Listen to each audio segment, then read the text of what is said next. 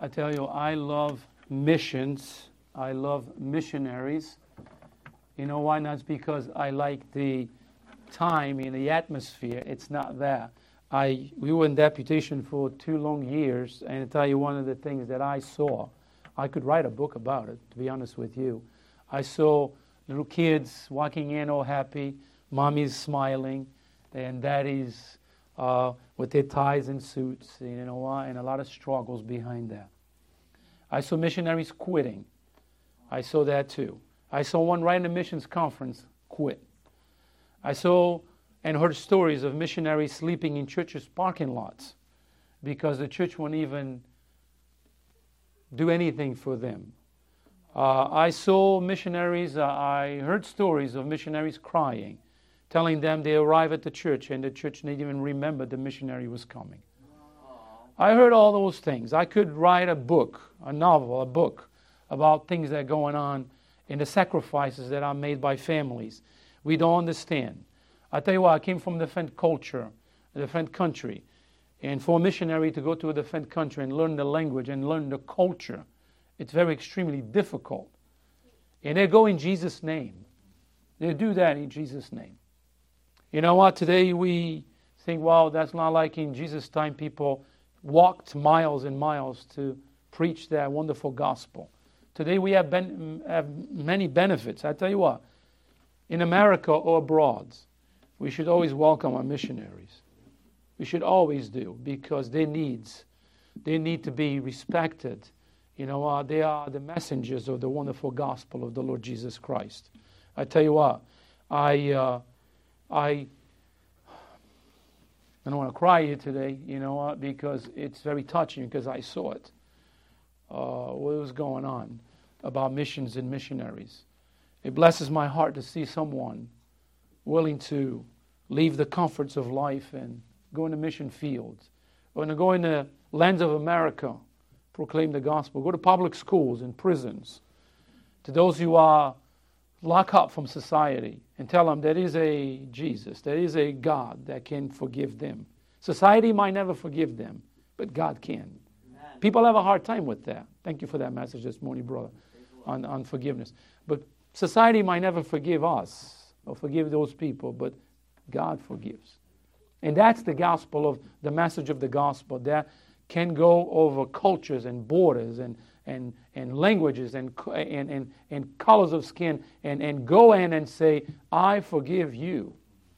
That's the wonderful gospel that we preach and proclaim every single Sunday. And that's that wonderful gospel that the missionaries take with them to abroad in other countries, also here in America. Folks, New England needs churches and missionaries.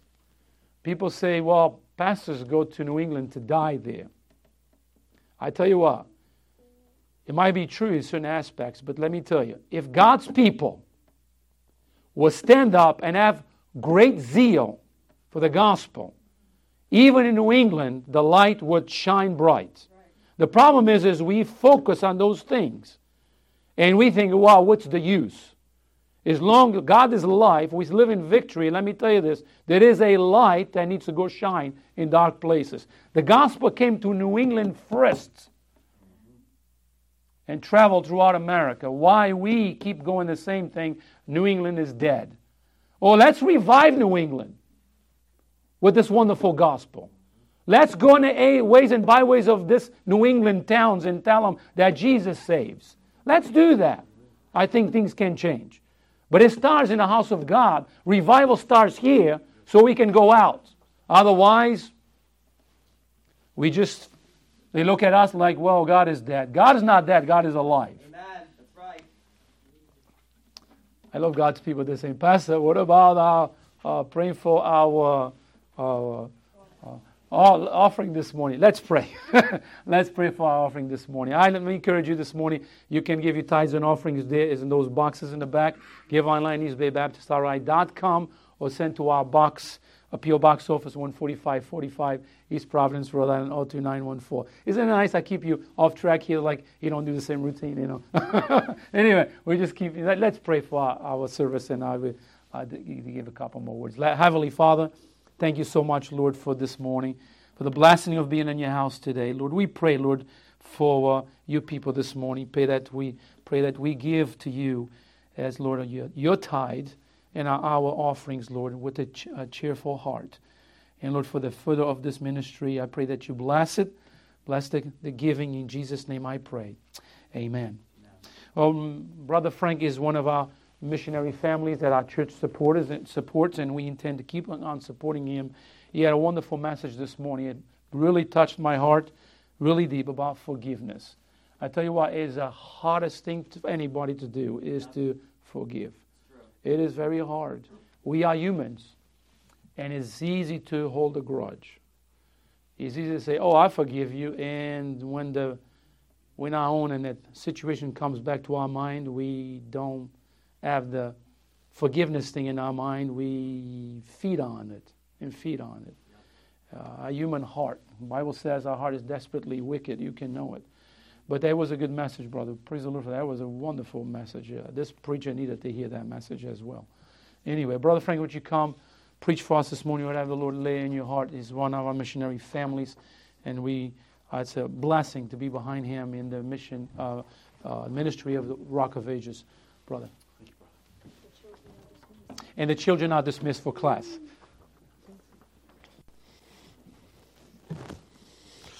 All right, everybody glad to save this morning. Say amen. Amen. Glad to be in God's house. Appreciate you being here, being in your place on Sunday morning. Um, those of you that don't know me, which is probably all of you, you've probably seen my picture hanging on the wall out here. Um, the best part of that picture is my wife and children. Uh, the rest of it's kind of scary, but I appreciate the uh, opportunity to be here. I'm starting that stopwatch, and that way I know how long y'all been sitting. Okay. Uh, y'all going to stand here just a second, Lord willing, as we read our text. But I wanted to uh, just take just a moment and tell a little bit about what we're doing, uh, and then we'll get into the uh, scriptures this morning. Don't worry, we're still going to go to the Bible this morning, okay? Uh, but we are uh, working out of Granite State Baptist Church there in Concord, New Hampshire. Dr. Peter Chamberlain is our pastor. And if you haven't figured out by listening to me talk, uh, I'm not from here, okay? Uh, originally born and raised down south. I lived in Georgia all my life. Honestly, thought I'd uh, die in Georgia. And I'm thankful God had mercy. Amen. Let me come to New England. Let me live in the cold country. And I am, well, it didn't feel too cold this past summer, but uh, let me live up here in New England. And I'm thankful to be here. We've been here since September of 2020. Uh, we moved up uh, during the wonderful height of COVID. And uh, it was a much different experience uh, up here than it was down south. Uh, down south, we have a, or we had a very different mentality concerning COVID um, than what was up here. But we'll leave that alone. All right. Uh, but we are currently working prisons and schools. Uh, right now, we're in th- seven, seven, fixing to be eight different facilities uh, in three different states Maine, Rhode Island, and New Hampshire. Uh, we're actually in all three state prisons in New Hampshire, and then two county jails in New Hampshire, and then a state prison in New, in Maine, and a state prison here in Rhode Island. I'll get to work the ACI right over here uh, every week.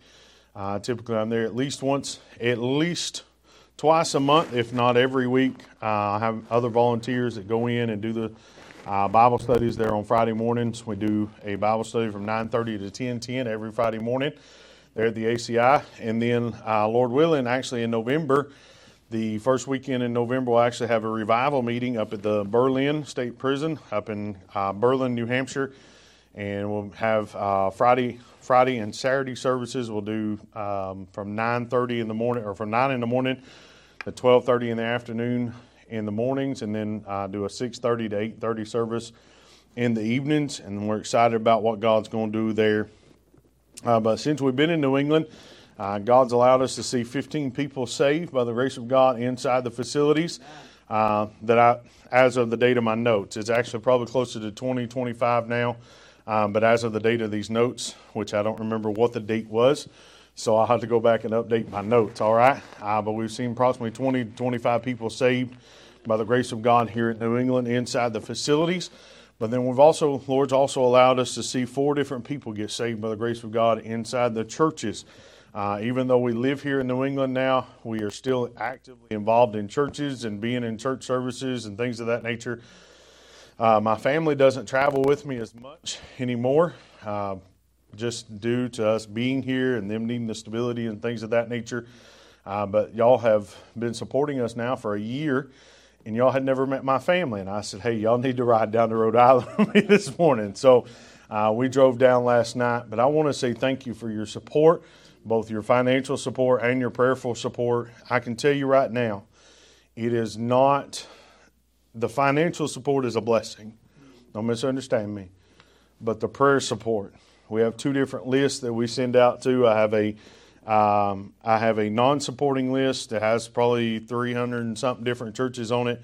But then I have another list that is our a list of our supporting churches, and it's nowhere near as large as what the non-supporters is. And I had someone ask me the other day, said, "Why do you send out that many letters to non-supporting churches?"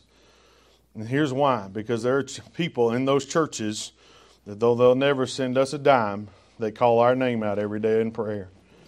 And I promise you, if somebody will pray for us, God will lay it on somebody's heart to give so that that way we can continue to go. We moved to New England uh, September 2020 with 44% of our needed support. Uh, we are now just over 88% of our needed support. Uh, in two years' time, God has brought in another 44%, and I bless His name for that. And God's the only one that can do it. I promise you. You'll hear me preach here in just a few moments. It's not my preaching, it's not my mannerisms, it's not my charisma or anything like that, but it's God that's doing it, and we're thankful for that. Uh, but here in New England, we've, uh, like I said, we're in seven different facilities. We're also in three different schools.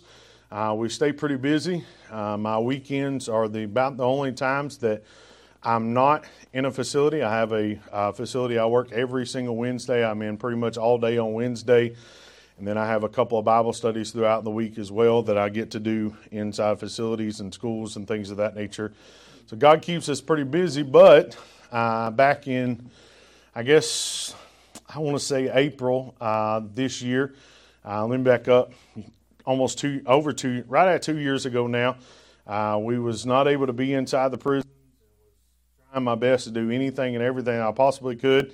I went to different facilities. Was like, hey, I'll give you material. I've got Bibles. I've got books. What do you want? I'll give it to you. Okay, just let me get something in there, hoping to be able to build a relationship, so that that whenever that way, whenever the facilities did open back up, I would be one of the first ones that they would call.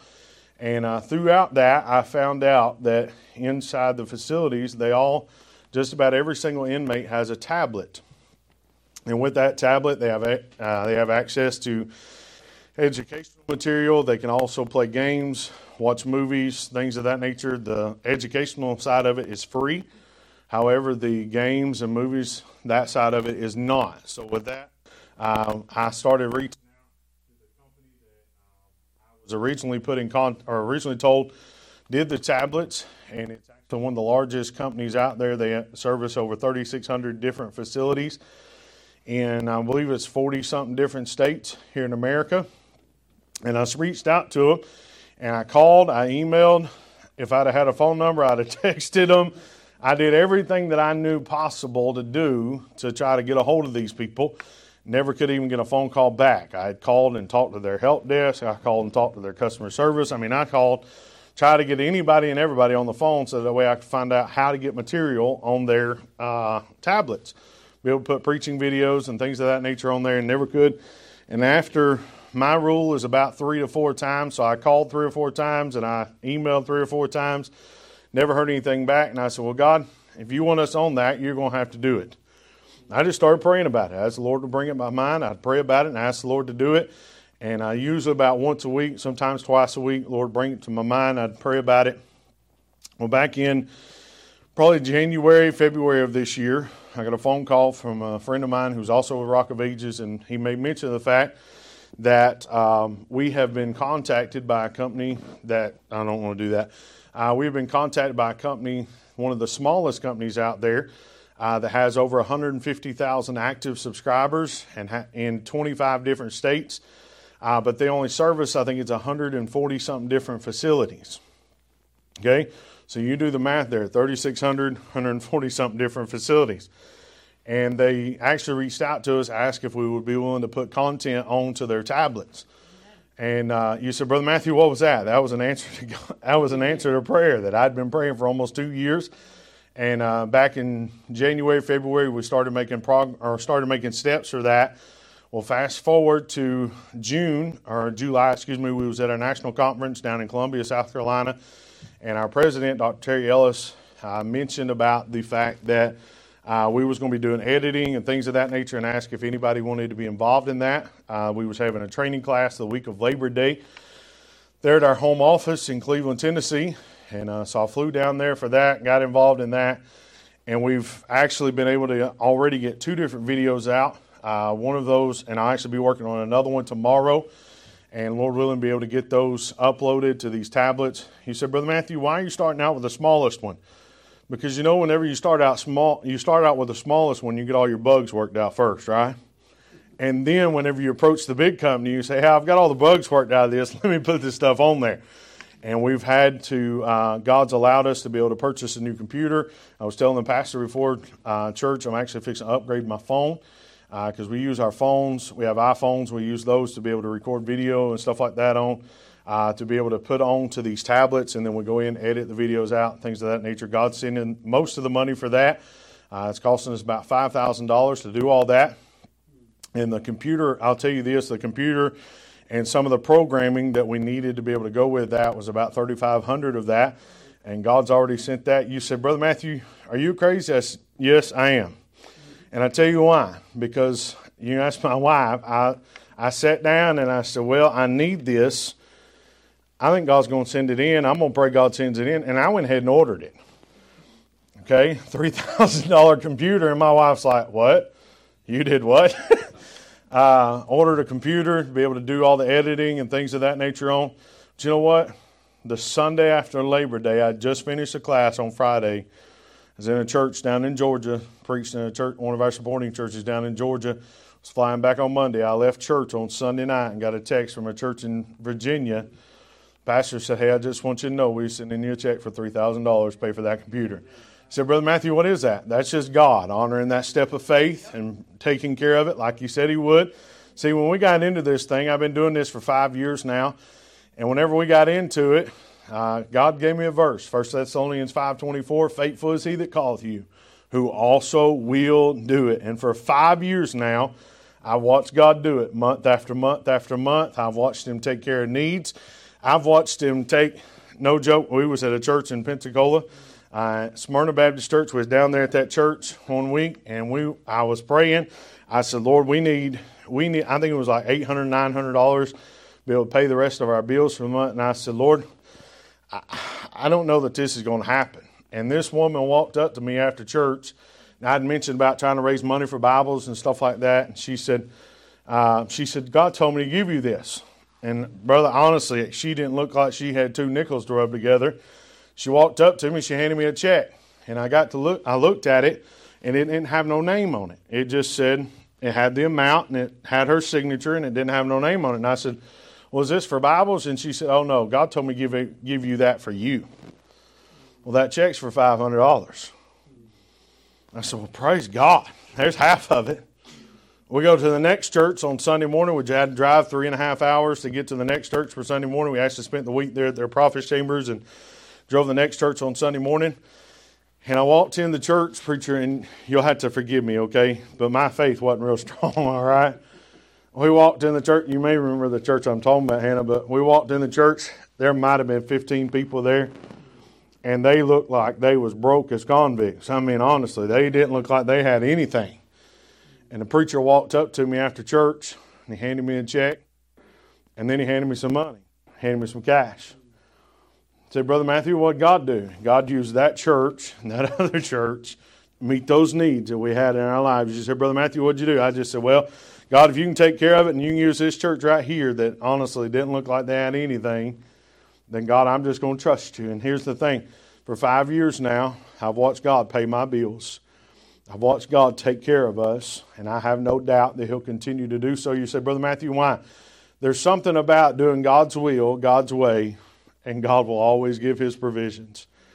The statement goes God's will, done God's way, will never lack God's provisions. And can I promise you this morning, there's never been a time that He's not been faithful. There's never been a morning that His mercies weren't new. There's never been a time that He's ever let me down. There's never been a time that He's not just taking care of things. Can I tell you this morning, God is faithful. So, Brother Matthew, you don't know what I'm going through. You don't know where I'm at. No, I don't. But can I tell you this morning, God's faithful. He's faithful to me. He's faithful to you. Here's the thing you say, oh, Brother Matthew, you're a missionary. And I'm nobody special. You have the same God that I do. You have the same access that I do. If you look out in my license plate on my Suburban this morning, you'll see that license plate says Dream Big. Well, here's the thing that's you can ask my wife. That's what I do. I'm asking God for some big things in my life right now. And here's the thing y'all call me crazy if you want to. I just believe He's going to do it. Why? Because I serve a big God. He said He's able to do abundantly above all that we could ask or even think. Now, here's the thing I can ask a lot of things. Y'all ever got to thinking about some things that you've asked God for the last few years? But then stop and think about what have you just thought about? God can do more than that. But you know what? We have to ask. My son, I'll tell you this, and we'll get into the text this morning. You can go to Romans chapter number 10 this morning. My son, he was two or three years old.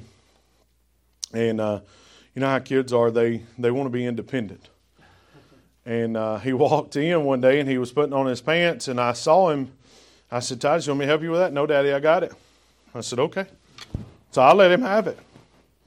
Well, he put two, he put both legs in the same hole. Well, y'all know what's fixing to happen, don't you? He took a couple of steps and flat on his face he went. Well, here's the thing. I looked at him. I said, Titus, show me have it. No, Daddy, I got it. Okay. He took both legs out of one hole and put both legs in the other hole. Titus, show me help you. No, Daddy, I got it. Okay. He took a couple of steps, bam, there he goes again. Now I said, Titus, you want me to help you? He said, Will you? You know what? Here's the thing. I was standing there the whole time.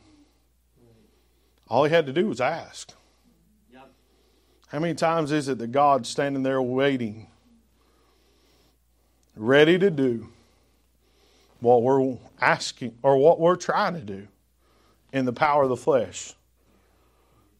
And how many times does he say, Hey, can I help you? No, God, I got it. But you know what? We really don't.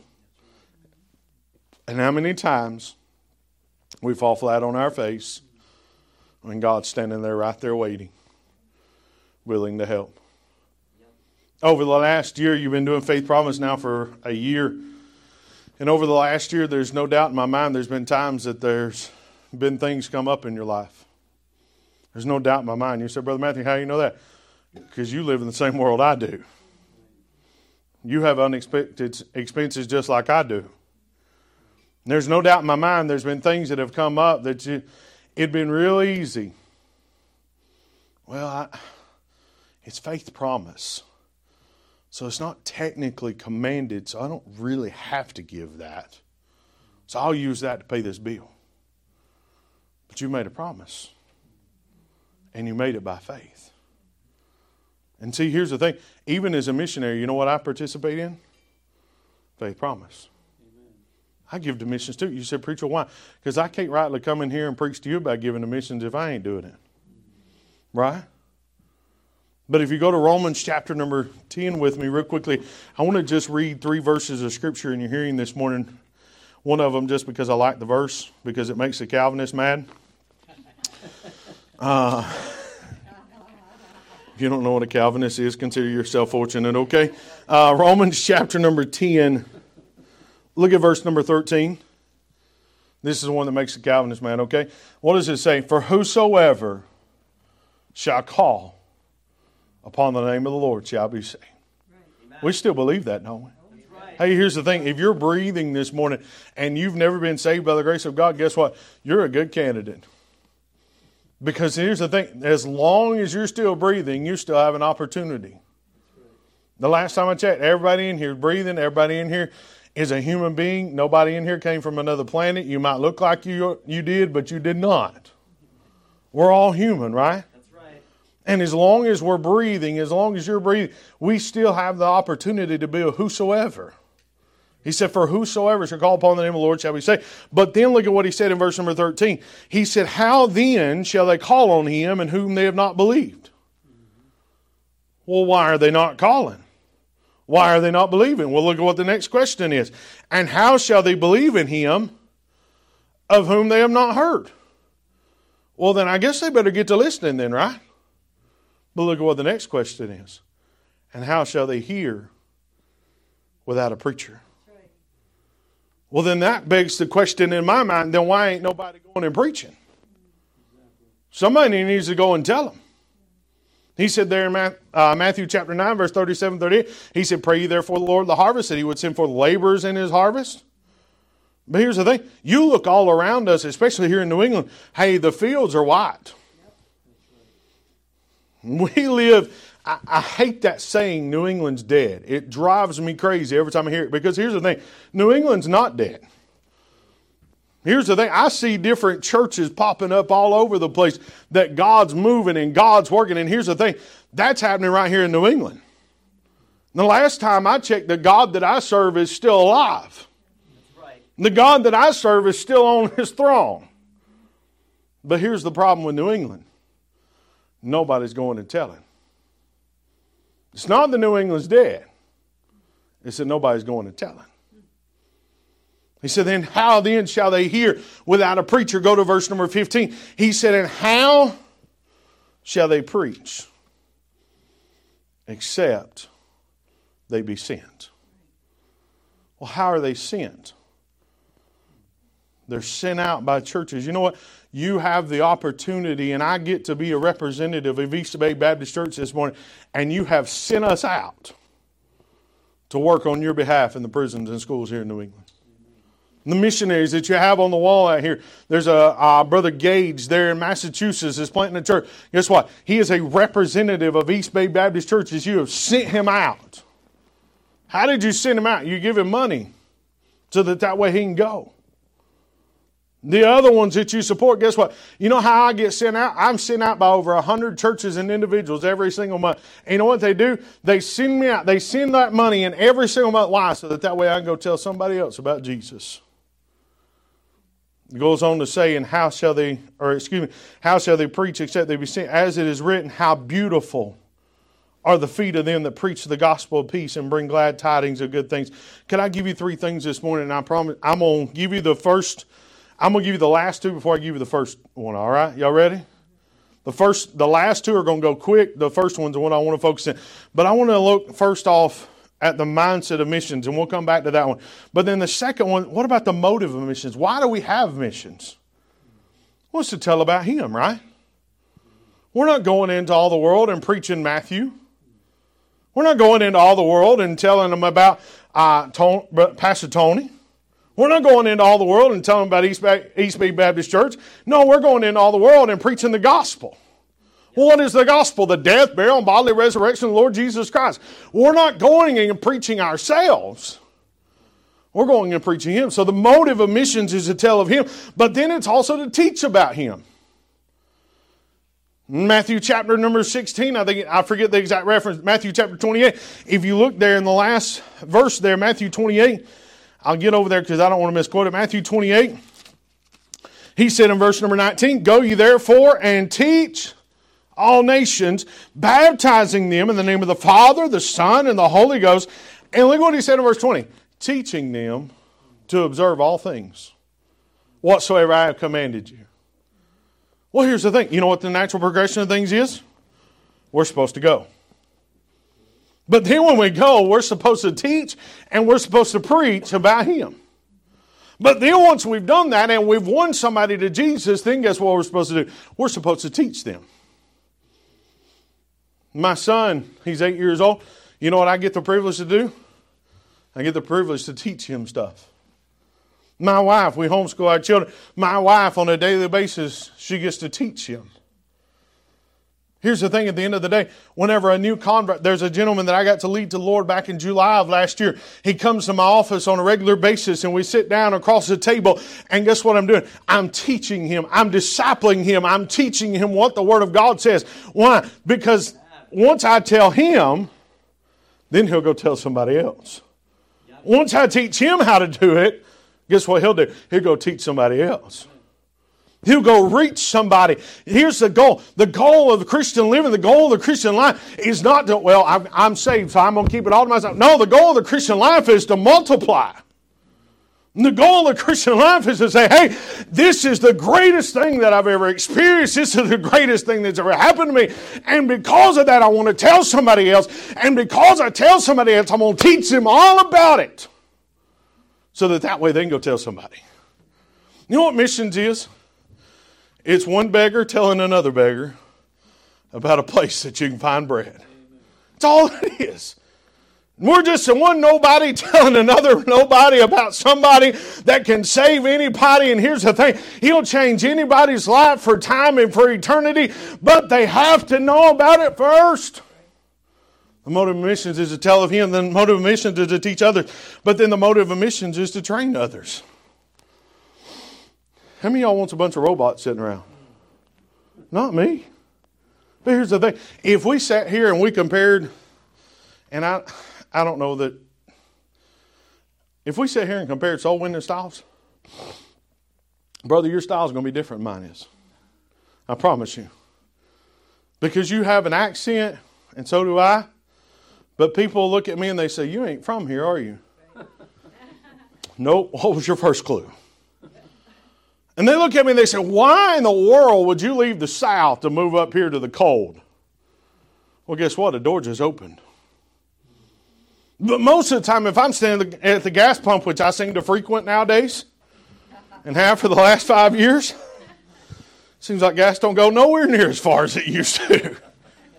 used to, I visited a couple every couple of weeks. Now it's every couple of days, feels like. You know what? When I'm standing at the gas pump, I carry around some gospel tracts in the door of my vehicle so that that way when I'm standing there at the gas pump, I look over the person I say, Hey, has anybody told you Jesus loves you today? Amen. Well, no.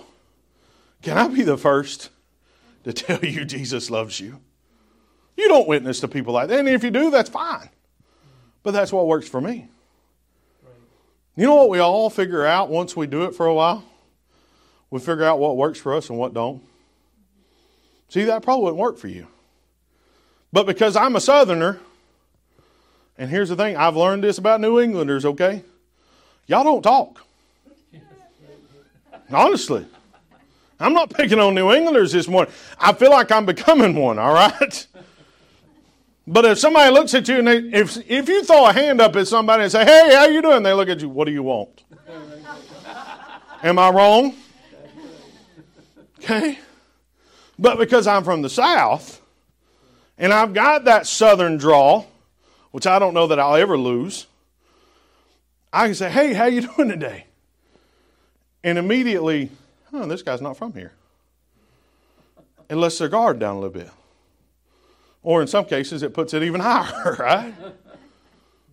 But here's the thing you know what we're doing? We're training people. There's only one way to win somebody to God. Am I right? There's one way to, let me rephrase. There's one way to get to God. Is that right? right. Jesus said, I am the way, the truth, and the life. No man comes unto the Father but by me. Yep. But Amen. you witnessing to somebody to do it different than I do. And how I train people might not be how you train people. Does that make sense? But the motive of missions, here's the thing Every one of these church planters is out here on this wall. Every missionary that's a church planter going to another country or even here in this country, their goal is not to get in there and do everything themselves. I was talking to the brother back here in the sound booth, and I, he said, Yeah, we came over here. It's a young church, and he said, We came over here partly because we knew there'd be a lot of opportunities. Well, here's the thing I promise you, Brother, you wasn't trying to do everything yourself. Whenever they showed up, you was like, oh, you want to do this? Okay, here you go. Why? Because I'd have been that way.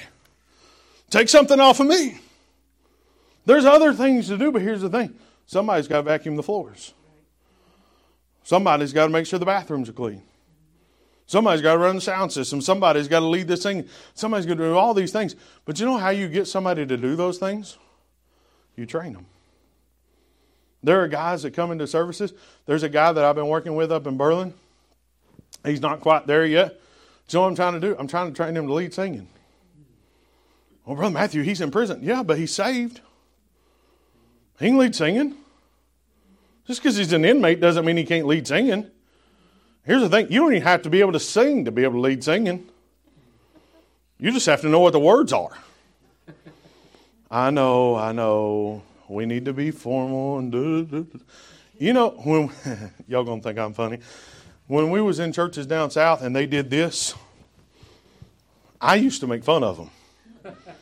Okay, now I'm gonna come up here and every church does this, and I'm like, my dad, all my whole life growing up, he did this number, and I, I used to make fun of him.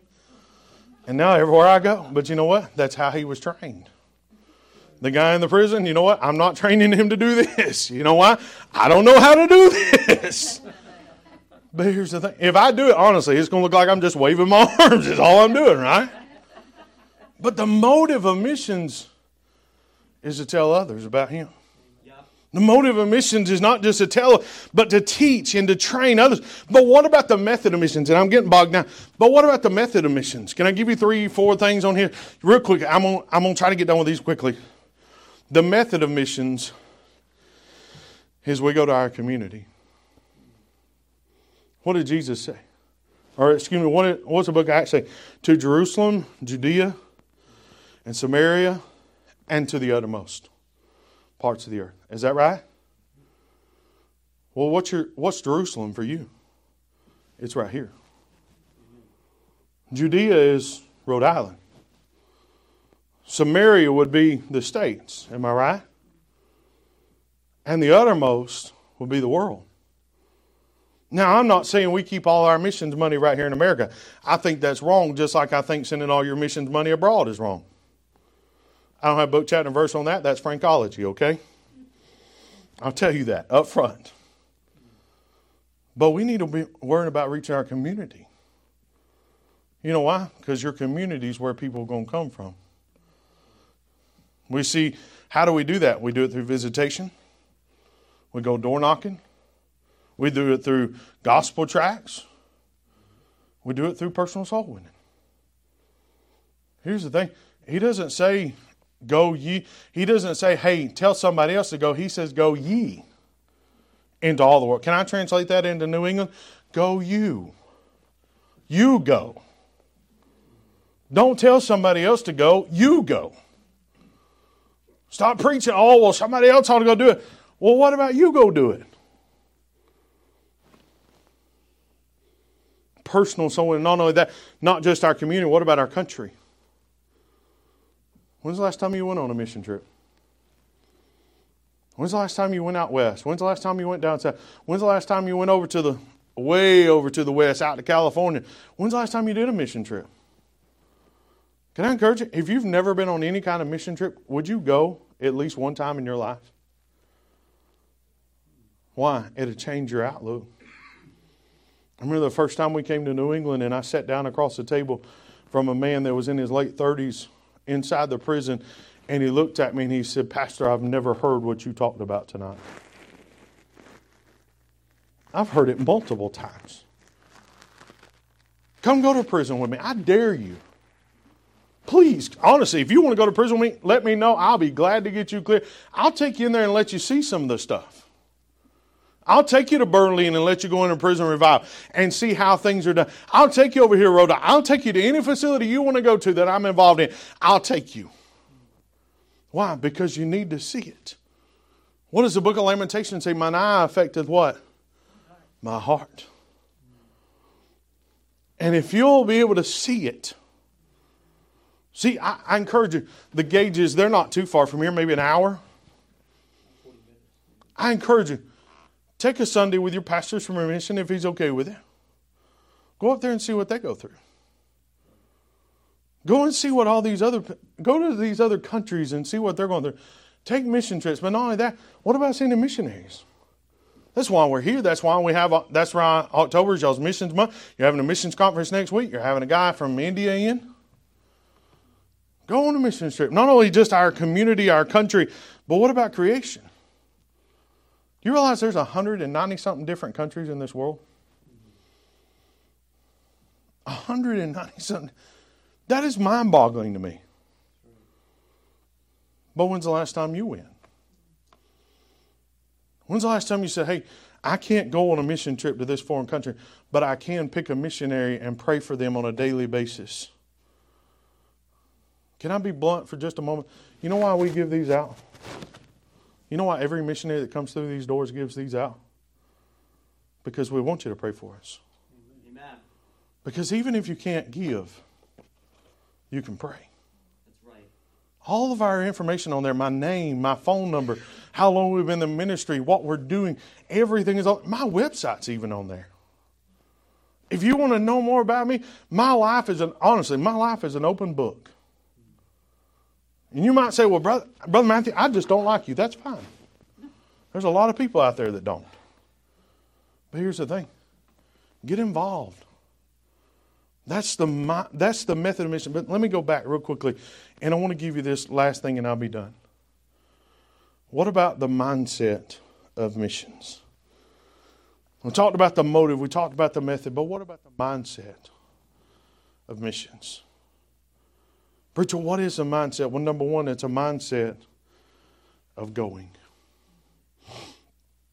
Isaiah chapter 6, verse number 8, if you want to turn there real quickly. Isaiah chapter 6 and verse number 8. If I can get there. Isaiah chapter 6, verse number 8. The Bible says, Also I heard a voice, I heard the voice of the Lord saying, whom shall I send? And who will go for us? Then said I, Here am I, send me. Can I be honest with you? Nine years ago, almost 10 years ago now, I sat down in my wife's aunt's living room in West Sumner. Is that right? West Sumner, Maine. And she made the comment. She said, "Brother," Ma-, or she she didn't say Brother Matthew, but she said, "Matthew." She said, "You ought to move up here. We need people like you up here." And in my flesh, and even out loud, I said, I will never move up here. Well, two years ago, I moved up here. Now, I've still kept the part that said, I will never move up here, meaning Maine, okay? You got to be a different kind of breed to go to Maine, okay? And I'm not saying I'll never move to Maine, but God, please don't send me to Maine, all right? I don't mind visiting. I don't mind going every once in a while, but please don't leave me in Maine. But here's the thing. I, honestly, it's a beautiful place. But there's a reason they call Mainers maniacs, okay? Now, honestly, y'all probably met a few of them. But here's the thing. I said, I'll never move up there. You know what I did? I said, God, I'm not willing to go wherever you want me to go. Still remember a Sunday morning, July, June, July, something like that. There was a group, Bible college group came in and they sang a song that Sunday morning Empty me of me so I can be used by you. God emptied me that morning. Told me I was going to go with Rock of Ages. And then, year, not even a year later, he said, Hey, you're going to move to New England. you know what I said? Here am I, Lord. Send me. Said, Brother Matthew, you think you're going to be able to reach all of New England? No. But God can. See, I'm already praying for, I'll tell you something I'm praying specifically about. I'm praying for six other Rock of Ages missionaries to be raised up from right here in New England and one for every single state, and they work the prisons in their state. And I get to assist them and come alongside them and help them as they work their prisons and keep them supplied with material and Bibles and help them preach revival meetings and help them do visitation and things of that nature. You said, Brother Matthew, that's that that I know it's hard. But you know what I've watched God do? I've already watched God do what many people thought was impossible. When we first started praying about New England, I had I don't know how many missionaries tell me, Brother Matthew, don't go to New England. You won't get support there. We've got 20, 25 churches here in New England that support us. Why? Because God did that. But somebody had to be willing to go first. Can I ask you a question? Are you willing to go? Are you willing to go? I'm not asking you if you're willing to go across the country. I'm not asking you if you're willing to go overseas and go to somewhere that nobody else ever. I just met a missionary this week going, or last week going to Macedonia. As far as we know, there's no other missionary going to Macedonia. I'm not asking you if you're willing to go to Macedonia. I'm asking you, would you be willing to go across the street? Go across town. How many of y'all don't get gas on a regular basis? I do. Sometimes two, sometimes three times a week. But when's the last time, instead of paying at the pump, you went in and you talked to that cashier? And you genuinely was interested in that cashier. And you took just a second out of your day to say, Hey, how's your day going? And you actually waited for a response. Said, Brother Matthew, you being ugly. No, no, no. Here's the thing. You know what part of going across the street is? It's showing interest in somebody else's life.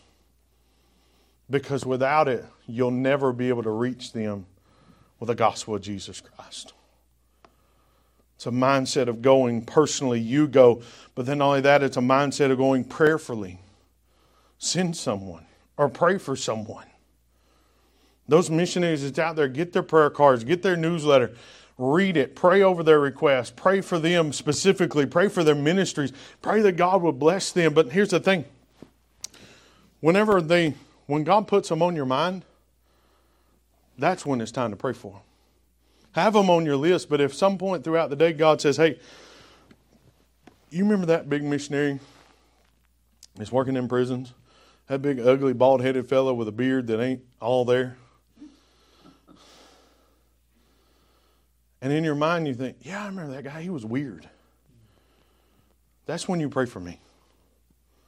Because if I'm if God's brought you back to my mind, brought you back brought me back to your mind, something might be going on. And I might need prayer at that specific moment. Pray for your missionaries. Hey, it's more than just put money in the offering plate. So oftentimes our mindset concerning missions is well, I put money in the offering plate. That's all I got to do. Well, preacher, I hope you don't get offended at me when I say this. Nowhere in Scripture is it said for you to put money in the offering plate outside of your tithes. You're not commanded to give a mission offering. Are we okay? I can't find it in Scripture, preacher. I can find where the Bible says God loveth the cheerful giver. But newsflash, he'll take it from a grouch too. Okay? I promise you, every month when I get my when we get our deposit every month, I promise you, I don't stop and think, well, I wonder who was grouchy when they put their mission money in. I don't think that. I promise you. I shout glory and I pay bills, all right? But here's the thing. At the end of the day, you're not commanded to give a mission offering, but you are commanded to go. You're not told, hey, make sure you put money in the mission offering, but you are said, hey, go into all the world and preach the gospel to every creature. Well, Brother Matthew, I'll just quit giving the missions and I'll start going. Okay, but I promise you, you start going, God will start telling you, hey, why don't you reach somewhere else? Well, God, I can't go to that foreign country. No, but there's a missionary that just came through here that if you give a little bit more to missions, you'd be able to support them. Y'all see how that works? If we'll start going, you know what we'll do? We'll not just get a burden for our community, we'll start getting a burden for our country, and we'll start getting a burden for creation. A mindset of going personally, not only a mindset of going uh, prayerfully, a mind, number three, mindset of going positionally. Send somebody else.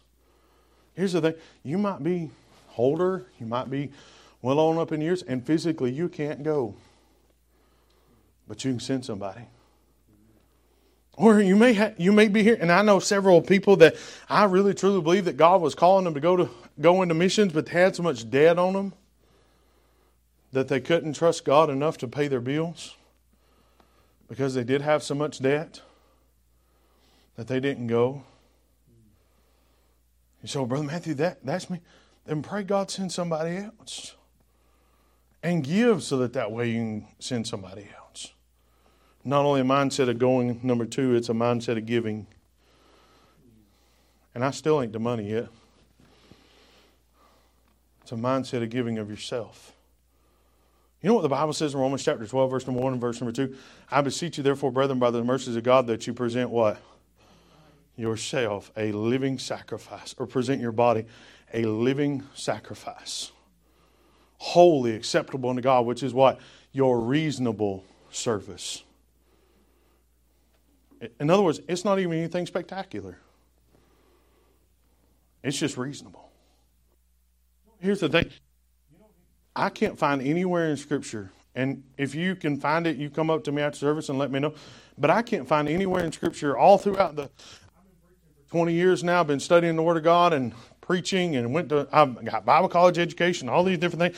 And throughout all my studies, I can't find anywhere in Scripture where Christ asked me to die for Him. But I can find in Scripture where Christ asked me to live for Him. As a matter of fact, I can find over in First. I think it's First Corinthians or Second Corinthians uh, four, verse number two. He said, "Moreover, it is what required." In other words, it's not an option; it's required in stewards that a man be found what faithful. When my kids and my wife walk by my casket, or hundred years, or not hundred years. Let's see, I'm 36, so 64 years from now, whenever I turn hundred years old and God takes me on home, and people are walking by my casket, I don't want them to say, man, now, he was a great preacher. And if they do, praise the Lord. But when they walk by my casket, I want them to be able to say, he never gave up, he never quit. He was faithful. When I get home, here's the thing. It's not my intention to, for God to sing my praises, but it is my intention for me to hear, Well done, thou good and faithful servant. The mindset of missions, it's a mindset of going, it's a mindset of giving of yourself. Not only that, giving of your supplication. Not just giving yourself, but giving of your supplication. Hey, what if you took two minutes out of your day and prayed for one missionary?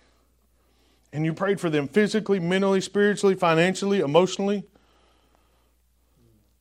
And you prayed specifically. Hey, do you realize, here's the thing. Do you, you do realize that ministry takes an emotional toll on you, right? They talk. I went to a dinner last night for Christian Aftercare Ministries. Uh, it's an organization that helps um, men that men and women that when they get out of prison that's planning on settling in Hillsborough County there in New Hampshire. They help them with housing. They help them get a job. They help them with uh, different things and try to help them not go back to prison. And the gentleman, the guy that the director stood up last night and he talked about a man that I know. And they've been trying to help this guy for 15 years. And he'll go to prison and he'll get out and he'll do good. He'll go to prison, he'll get out and he'll do good. Last time he got out, they said he got married to a Christian woman. A year into the marriage, she left him. He's still on drugs, he's still hooked on pornography. She left him. Guess where he ended up back? Ended up back in prison. Got saved several months ago. God's changed his life, but you know what had to happen? He had to hit rock bottom first. Do you know why he was able to go and able to do and able to continue going back to that same place? Because somebody was praying. And somebody was saying, you know what? I understand it's taking an emotional toll on me. Here's the thing whenever someone, I don't know how you are, preacher, but when you invest your life into somebody and then they turn around and do the exact opposite of what you asked them to do, it's emotionally draining. It's mentally draining. Hey, there are days that I go home. You ask my wife. There are days I get home from the office or go, get home from being out on the road all day, being in different prisons and schools, and I get home and honestly, I just want to sit there. I don't want to do anything. Don't talk to me. Don't come to me. I know that's a horrible way. I know. that Y'all pray for me, okay? But it's just mentally draining. And I'm not complaining by any stretch of imagination. But here's the thing when's the last time you prayed for that missionary? When's the last time you prayed for your pastor that way? When's the last time you prayed for your pastor's wife that way? You know, I learned this from pastoring that if they can't get to me, they'll get to my wife. I've already talked about this in Sunday school, so I'm trying not to dwell on it this morning, but here's the thing it's draining being ministry. See, the thing with the pastor is he knows he knows everybody's problems. Because either A, he can see them, or B, you've told him about them. See, you might think, well, he, he should be dealing with that. What about just praying for him? Let God handle that. Give of yourself, give of your supplication. Lastly, and I'm done. I've preached a whole lot longer than I intended to, but lastly, give of your silver. I've already said, nowhere in Scripture can I find that it's commanded to give a mission offering. Everywhere that I find mission offering in Scripture, it's always under the terms, or it's under always under the description, I guess you would say would be the word there, of a free will offering. It's not commanded. You don't have to give. Do you know what the Bible says over 2 Corinthians chapter number 9? That they gave to prove the sincerity of their love to the Lord Jesus Christ. You know the Bible says in 2 Corinthians chapter 8, I think it is, that they gave of them, they gave, they first gave themselves. And once, you know, if we had a big offering plate this morning, I'm going to get down here. I hope I don't make nobody nervous. I've already walked around more than what most times I do. But you know, if we was to put a big offering plate here this morning, you know, if I step into that big offering plate, you know what just went in that offering plate along with me? My wallet. And see, if I'll give God myself first, I won't have no problem giving my silver. I won't have no problem giving money because God's already got me. And when He got me, He didn't just get me, He got my wallet too. So oftentimes I really truly believe, and maybe I'm wrong, but I really truly believe that one of the reasons why people don't give to missions because God don't have them. So, Brother Matthew, you just said it wasn't commanded. I understand that. Do you know what the Bible says? That they gave of their own power, yea, and beyond their power.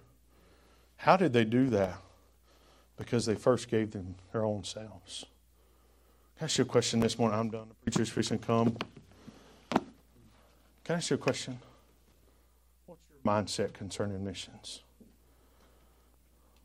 I don't understand why we have this missions month every single October. Da, da, da, da, da. I don't know why we spend all that money. Eh, eh, eh. Hey, you said, Brother Matthew, that don't happen. I promise you it does.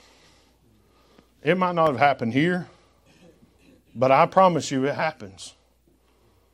And what he said this morning about everything that you give to missions doesn't go to pay the bills of the church, it goes to pay the missionaries. That's the way it ought to be.